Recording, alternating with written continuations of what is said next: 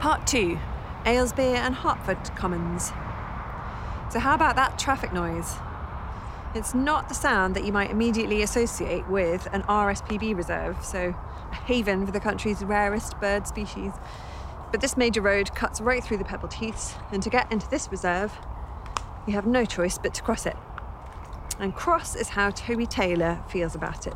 So he is the RSPB's manager here, and they've leased these commons from Clinton Devon Estates since the late 70s. And he has been working here himself for nearly 30 of those years. And I met him for a walk here the other day. So he wears this home darned fisherman's jumper that camouflages perfectly with the brown of this heathland scrub, just as many of the birds do.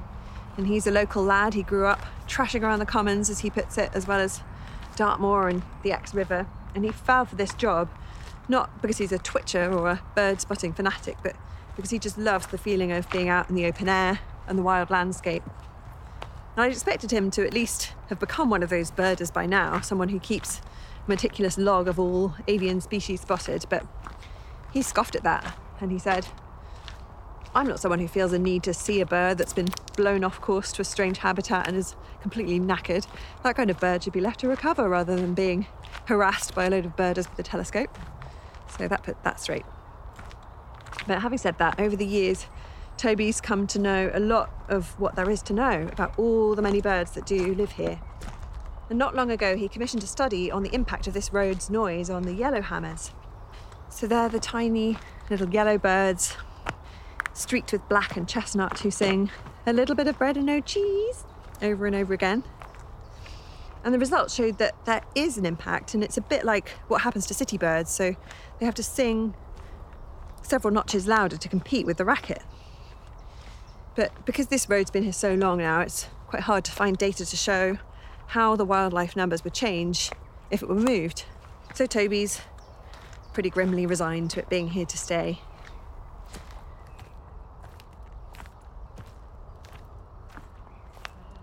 But luckily, it doesn't take very long for us to pace away from the road, along the track before the noise fades to a hum and the occasional distant siren. So we're moving along the crest of another hill now, on a similar heathland to Woodbury Common, but with a view that's swung around to face the magnificent Sid Valley. And there are two great ridged hills ahead of us. They look like giant green loaf cakes with fluffy dark icing on top, and they dip down in the middle bit like one of my bakes, to be honest, and to what looks like this wooded pass through them. And that is Harpford Woods, where we're going to be going next. And the thick tree cover there, as we can see it from here, conceals the fact that there's actually a deep gorge right there in the centre. So we can still see the blue of the sea too now, but it's a shimmer to the far right hand side of our vista.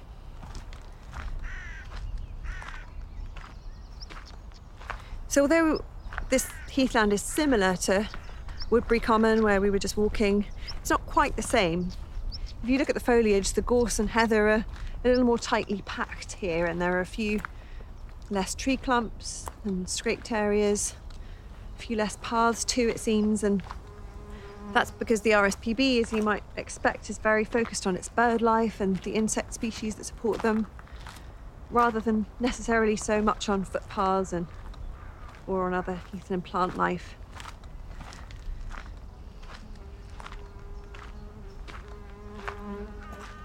Toby has a bunch of very dedicated volunteers who come out here every week to help survey the different species and to clear and maintain the scrub when it's necessary. And Toby explained to me that he keeps a detailed map for this up here as he tapped his head and grinned with a twinkle in his eye.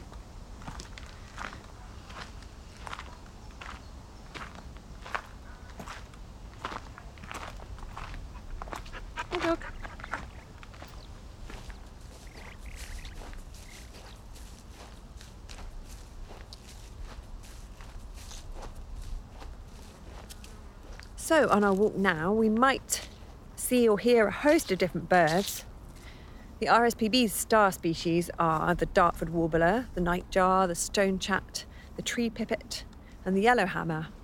But other birds that live and range across these commons are incredibly varied, so we might encounter a hen harrier, the goshawk, the sparrowhawk, or the honey buzzard, the rough legged buzzard, the red kite, the osprey or the skylark,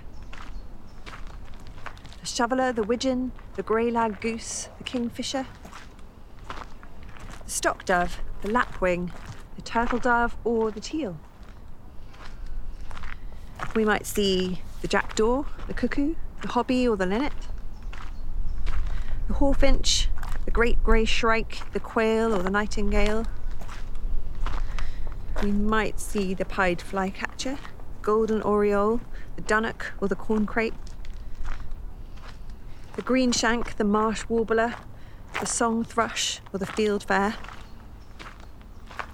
We might even glimpse the ring ouzel, the barn owl, the wheat ear, the whimbrel, the rosy starling, the firecrest, the brambling, or the merlin.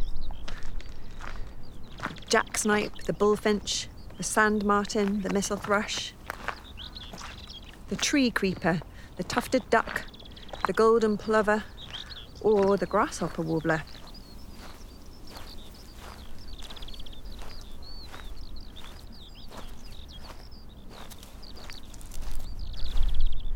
Right now, we're passing a rectangular section of pebbles. Lovely big, smooth, round ones with a couple of misshapen piles to the side. So, if I hadn't walked here with Toby the other week, I might have assumed these were more scrapes, but it turns out that they've been here since the Bronze Age. So, back then, this rectangular area was probably a ceremonial death platform. So, a place where bodies would have been laid, perhaps at the centre of a funeral ritual, and then left to be stripped by the wild beasts and the birds. And then the bones, or at least the bones of the most notable people in the community, would have been buried in the nearby tumuli, burial mounds. So when the RSPB realised the significance of this spot, they started work with an archaeologist on a reconstruction, but they ran out of time and money, so this is still a work in progress.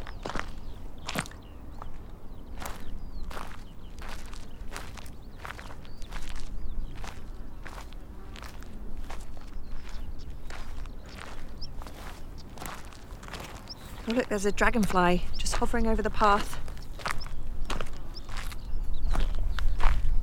There are other aerial insect species bobbing about around here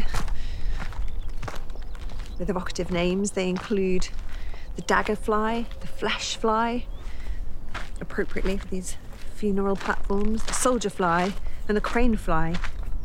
There's the fungus gnat, the mining bee, the digger wasp, and the Heath Potter wasp, as opposed to the Harry Potter, which remains as yet unidentified, so far as I know. So, what's the RSPB story here? Well, as Toby recounted to me, it all started with a fiver and a summer caravan experiment.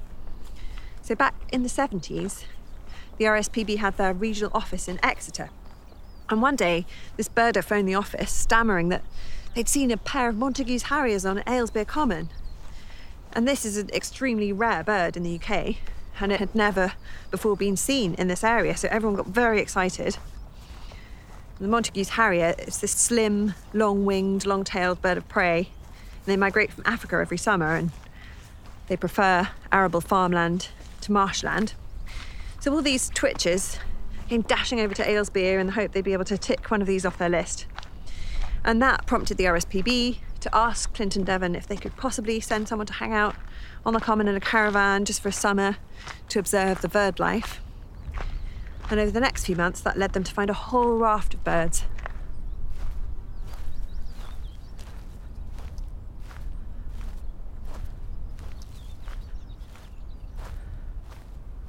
I'm a total novice to birding. I'm just not patient or focused enough, but I'm slowly learning to identify some different bird calls now and I'm keen to learn more.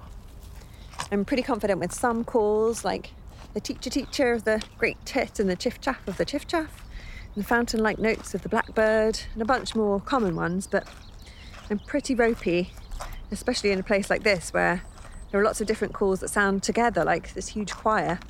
It feels a bit like a new language that I'm trying to pick up alongside my kids.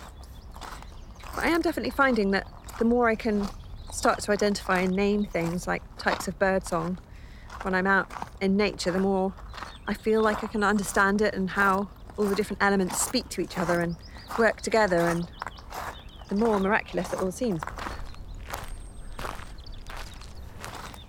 But Toby is an old hand, so when I stood still with him on this spot right here and asked how many different bird calls he could identify right now, he raised an eyebrow at me and waited about 30 seconds and then confidently picked out and named 11 birds, which is pretty impressive.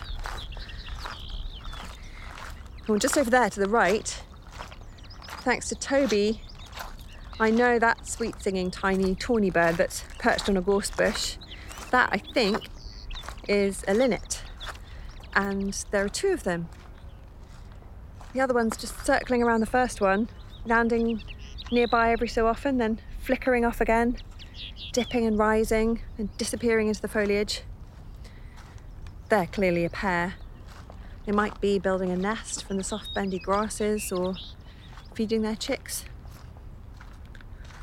They have such different behaviours to each other as well, these heathland birds, even the little ones that might, if you just see them without binoculars, look really similar when they're bobbing about. And you have to linger and really notice to spot the differences. So, Toby told me about how the Dartford warbler, for instance, one of their superstars, is a skulker, so it often hangs around near the more confident stone chats, hiding out in the bushes, and then it goes for the lower lying insects like spiders in contrast to the aerial ones.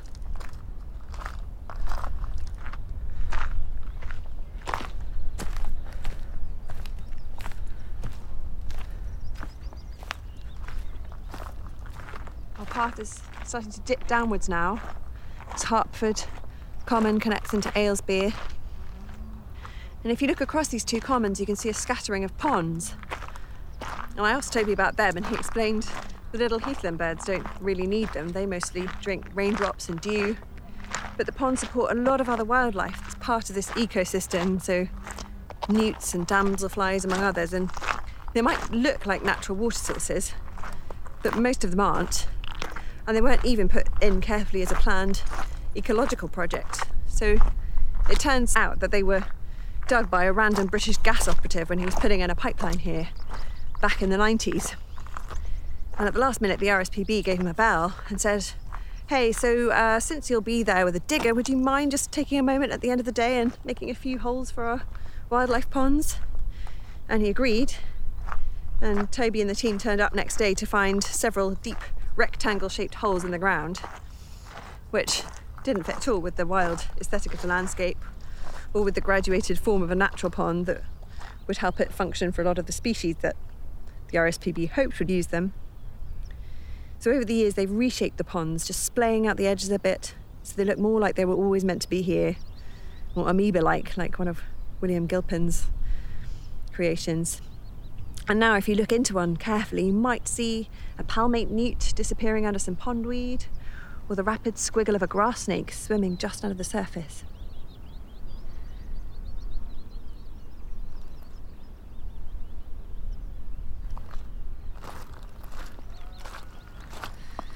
Talking of snakes, there are several around here, so we might see an adder around the path, one of the few venomous snakes in this country, or even a smooth snake, and they're really rare and they've been reintroduced to these commons quite recently.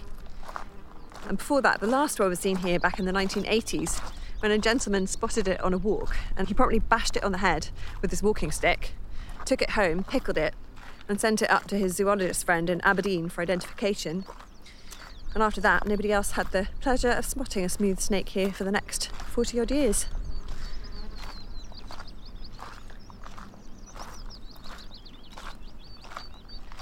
It's impossible to think about landscape and species conservation in places like this without also thinking about climate change in the future and to wonder how these commons are going to change as the climate heats up and what's at risk. So, Chris and Sam are both predicting wetter winters, which might affect some of the migrating bird and butterfly species, and more stormy events, more runoff from the rain, hotter, drier summers, which could stress some of the plants, or create more goyles, which are these cracks in the footpath, maybe make fires more likely. And a warmer climate might push this landscape to be more grass driven than heather driven, especially if the heather beetle comes to feast. And that would change the whole character of these pebbled heaths. which is a landscape that's inherently bound up with heather. And then the words themselves tell us that heather, heath, heath, heather.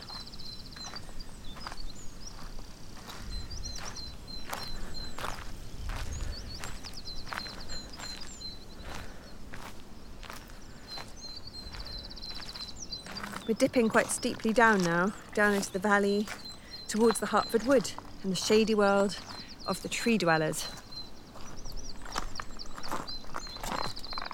This point in the walk reminds me a bit of a Kathleen Jamie poem that goes I stand neither in the wilderness nor fairyland, but in the fold of a green hill, the tilt from one parish into another.